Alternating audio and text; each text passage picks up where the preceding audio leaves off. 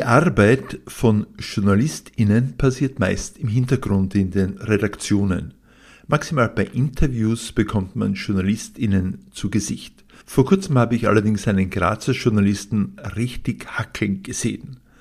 Beim Plakatieren mit aufgekrempelten Ärmeln. Robert Preis ist das gewesen, an sich kleine Zeitungredakteur, in diesen Tagen aber schwer beschäftigt als Organisator des Fine Crime Festivals in Graz, das heuer in der letzten Woche vor Pfingsten stattfindet. Zum Programm sagt Robert Preis. Wo ich schon sehr froh bin, ist, dass es zum dritten Mal geklappt hat mit dem Wolfgang Holbein, dem Fantasy-Guru aus Deutschland, der extra nach Graz kommt ähm, für dieses Festival. Martin Walker ist zum ersten Mal in Graz beim Fine Crime Festival, der aus Frankreich anreist. Der Uli Bre ist zu Gast, auf den ich mich sehr freue, der Vier Frauen und ein Todesfall, ähm, Drehbuchautor, der zum ersten Mal einen Roman geschrieben hat. Und der Marc Ellsberg kommt auch. Also das sind so die großen, die großen, sage ich mal, Nummern dieses Festivals. Ganz äh, besonders freut mich, dass auch wieder die Claudia Rosbacher dabei ist, die kein einziges Festival bisher ausgelassen hat. Also das ist die einzige Autorin, die jedes Fine Crime Festival mitgemacht hat. Die bereits erwähnte Claudia Rosbacher bringt ihren neuen Krimi mit, Steirer warm. Der zwölfte Steirer-Krimi spielt in der Oststeiermark an der steirischen Apfelstraße. Die Akteure, die sogenannten Apfelmänner, sind mit dem Brennen des Abakus, des Apfelschnapses, beschäftigt. Nun ja, die Apfelmänner sind ein ganz spezielles äh, Kapitel, weil die sind schon länger auf meiner Liste gestanden. Also das habe ich schon gewusst, wenn ich mal nach Weiß komme, Bezirk Weiß komme, dann da werden die Apfelmänner höchstwahrscheinlich eine Rolle spielen. Und äh, ja, so ist es dann auch geworden. Einfach weil ich äh, finde, dass die sich wunderbar eignen für den Krimi. Dieses Mystische ähm, passt einfach gut und sind irgendwie eine Institution an der Apfelstraße. Und Österreich wird noch gar nicht so bekannt, erstaunlicherweise. Also ich war überrascht, dass die, also in Wien, selbst die Steirer in Wien, hm, aber gut, das ändert sich ja jetzt, jetzt werden sie bekannt. Herzlich willkommen zur neuen Ausgabe der Geschichten. Mein Name ist Günter Enschitsch. Ich habe mit Claudia Rosbacher über ihren neuen Steirer Krimi gesprochen. Geschichten. Der Podcast aus der Literaturhauptstadt Graz. In den meisten Krimis geht es um die Frage, wer ist der Mörder? Manchmal weiß ich, habe ich einen Mörder oder denke mir, das könnte der Mörder sein oder arbeite darauf hin, schreibe darauf hin, dass das der Mörder ist. Und dann ist es aber so offensichtlich, dass ich mir irgendwann im letzten Drittel denke, das geht jetzt nicht, den kannst du nicht der Mörder sein lassen, weil das, das war jetzt in dem Fall nicht so, aber ja.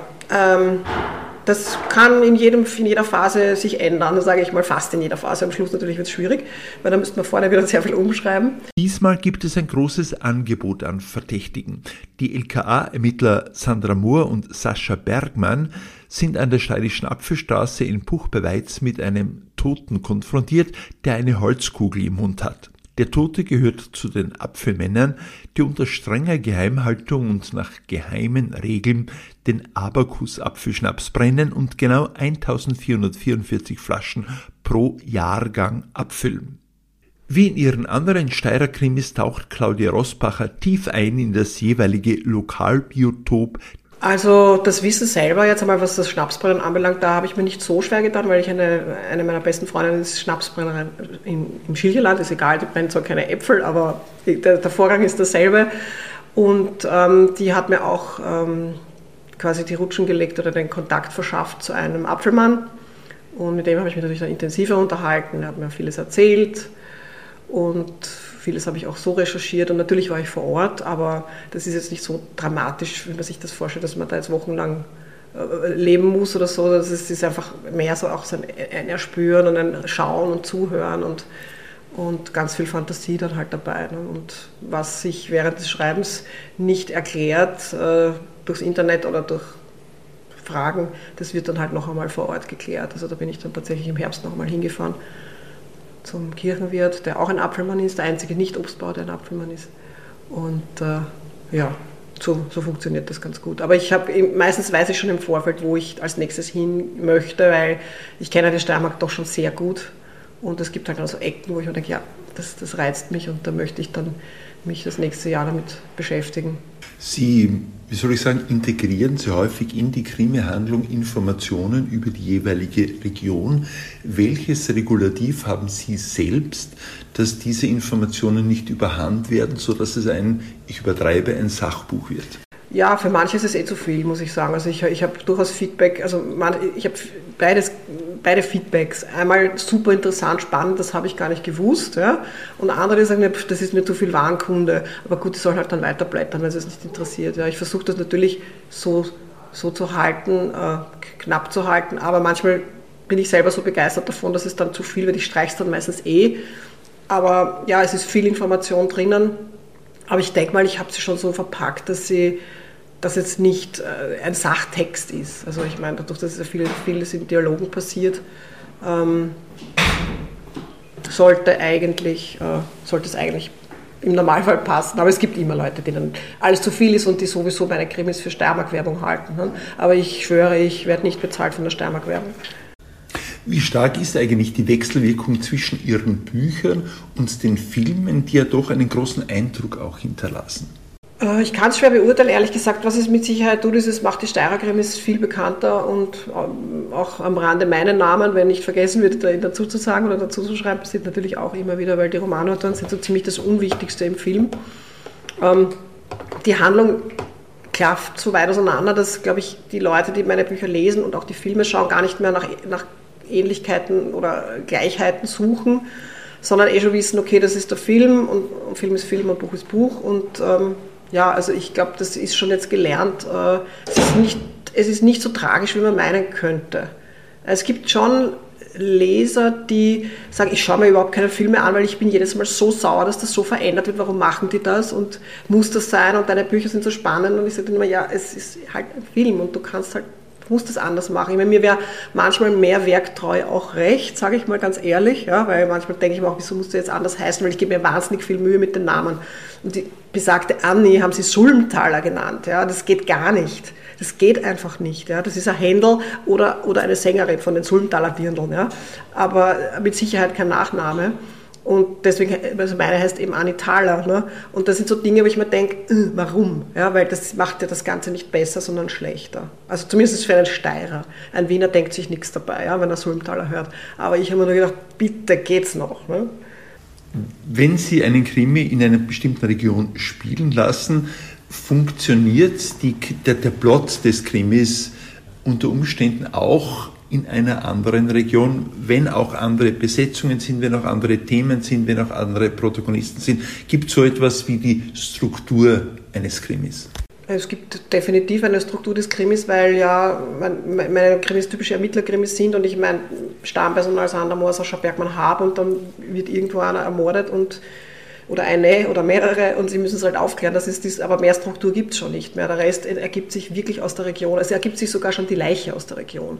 Ne, weil der, dieser Apfelmann, der eben erdrosselt wird mit dem Strick seiner Kutte und mit dem, mit dem, mit dem, mit dem Holz im Mund, das ist schon ganz spezifisch, weil, mit der Kugel meine ich, äh, weil wo soll das sonst passieren? Ne? Also da, wenn, würde das woanders passieren, wäre es ein anderer Schnapsbrenner, irgendwo in Tirol oder was weiß ich wo, oder von mir aus auch in der Steiermark, äh, hätte ich ihn mit Sicherheit nicht mit einem Strick äh, weil die tragen nun mal keine Kutten und die Kugel hätte auch keine Rolle gespielt, dann hätte ich schon die Leiche geändert und alles andere wäre auch, hätte sich auch geändert. Ne? Sie geben ein bisschen einen, einen, Einblick diesmal in das Privatleben der Hauptprotagonisten. Äh, zwar nicht so sehr, dass das zu einer eigenen Handlung wird, aber doch spürbar, dass sie ein Privatleben haben. Äh, wie viel Raum möchten Sie eigentlich diesem Privatleben künftig geben? Ähm, es variiert von Buch zu Buch, muss ich sagen. Es gibt äh, Bücher, also Starkrimis, da ist sehr wenig Privatleben, da gibt es welche, da ist sehr viel, fast schon zu viel Privatleben für manche wiederum, es divergiert sehr. Ähm, die Steirer Nacht zum Beispiel, da spielt sehr viel Privatleben und auch sehr viel Sex eine Rolle, äh, den die Sandra Mohr hat in diesem Band. Ähm, da gibt es dann wiederum das Feedback von Lesern, ja, bitte schreib mehr davon, das, ist, das ist, gefällt mir so gut und Ding und das Privatleben und die anderen sind, das hat das wieder im Krimi zu suchen. Ja? Also das, auch das ist so eine Gratwanderung und eine Geschmackssache und für mich ergibt sich eigentlich aus der, aus, der, aus, dem, aus der Lebensphase der Sandra Mohr, aus den Begegnungen, die sie hat und auch aus dem Gefühl heraus, dass sie jetzt wieder mal jemanden kennenlernen müsste, habe ich ja jetzt einen Nachbarn Nachbar. verpasst, wobei man noch nicht ganz weiß, ein bisschen dubios das Ganze oder doch nicht, weil sie ist ja schon ein bisschen gebranntes Kind auch schon ne, mit ihren Männergeschichten. Und schauen wir mal, was, was ihr vergönnt ist mit dieser neuen Begegnung im nächsten Buch dann. Sie haben gesagt, Sie haben in der Phase, wie Sie den Krimi geschrieben haben oder auch davor in der Recherchephase mit einem Apfelmann gesprochen. Hat dieser Apfelmann den Krimi dann auch gelesen? Und wenn ja, welche Rückmeldung haben Sie erhalten? Also der Apfelmann selber liest, glaube ich, gar nicht. Ich weiß gar nicht, ob der lesen kann. Nein, böse, das ist jetzt ganz böse. Aber seine Frau hat es schon gelesen und die findet es natürlich super. Und die war schon ganz begeistert beim Feinstaub 100, den ich eingebaut habe, beim Igel, ne? weil das ist so typisch. Meine Lektorin in Deutschland wollte daraus machen, das ganze lange Wort Intermissionsluftschutzgesetz. Das war, das, das, das war fast die Zeile, ganze Zeile lang. Das hat sich, wieso, wieso? Nein, das heißt Igel. Ja? Und das steht eh dann hinten drinnen im Glossar wird erklärt. Und ja, so kommen, die, die Leute finden sich halt wieder und die natürlich auch. Nur muss ich dann auch wieder aufpassen, dass sie sich nicht zu sehr wiederfinden, ne? weil ähm, mein Kontakt ist der Brennmeister der Apfelmänner, der Herr Wilhelm, im, im, echten Leben. Im Buch ist er der Herr Ludwig. Und da muss ich immer aufpassen, dass ich nicht Herr Ludwig zu ihm sage. Ne? Hm. Ah, nein, das passiert natürlich nicht. Aber da muss ich dann schon aufpassen, den habe ich schon absolut nicht umgebracht. Ne? Und, oder, oder auch zum, zum Mörder gemacht, hätte ja auch sein können. Ne? Also da passe ich dann schon auf und ich bin dann aber doch wieder weit genug entfernt von diesen Leuten, um ihre privaten Dinge, die sie untereinander vielleicht haben, zu kennen. Also da bin ich wieder unverdächtig. Ja?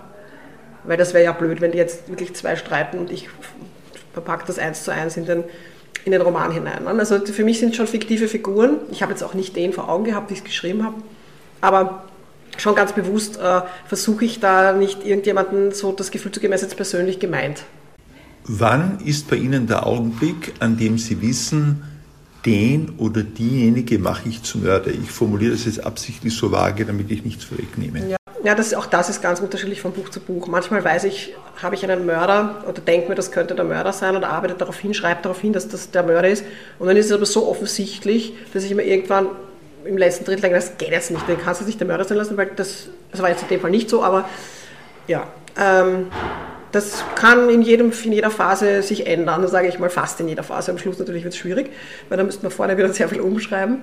Ähm, tatsächlich war es bei diesem Buch, hatte ich kurze, im Herbst kurze Panikattacken gehabt, weil ich nicht gewusst habe, also ich wusste zwar, wer der Mörder ist, ich wusste aber nicht, wie meine Ermittler draufkommen.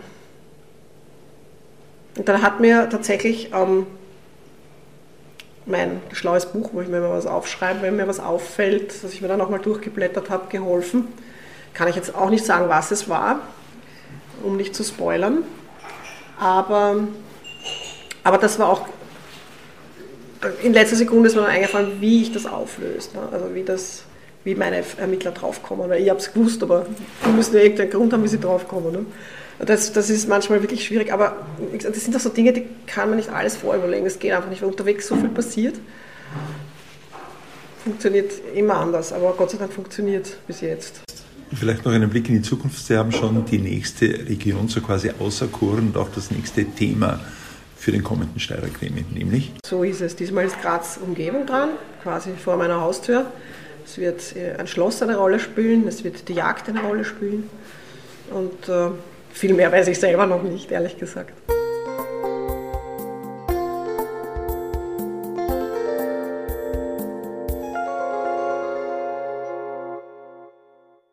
Wie gesagt, Claudia Rossbacher wird diesen Krimi auf dem Fine Crime Festival in Graz präsentieren, unter anderem beim Finale in der langen Nacht des Krimis, sagt Robert Preis. Und zum Finale gibt es äh, den Fine Crime Award, ähm, der von einer Jury vergeben wird an einen deutschsprachigen Autor, Autorin und den bisher der Franz Sobel, der Reinhard Kleindl und die Alex Bär bekommen haben. Und bin schon sehr gespannt, wer ihn heute heuer bekommt und der wird im Anschluss der 6-Minuten-Lesungen verliehen. Das gesamte Fine Crime Programm finden Sie auf der Fine Crime Website. Viel Spannung wünsche ich.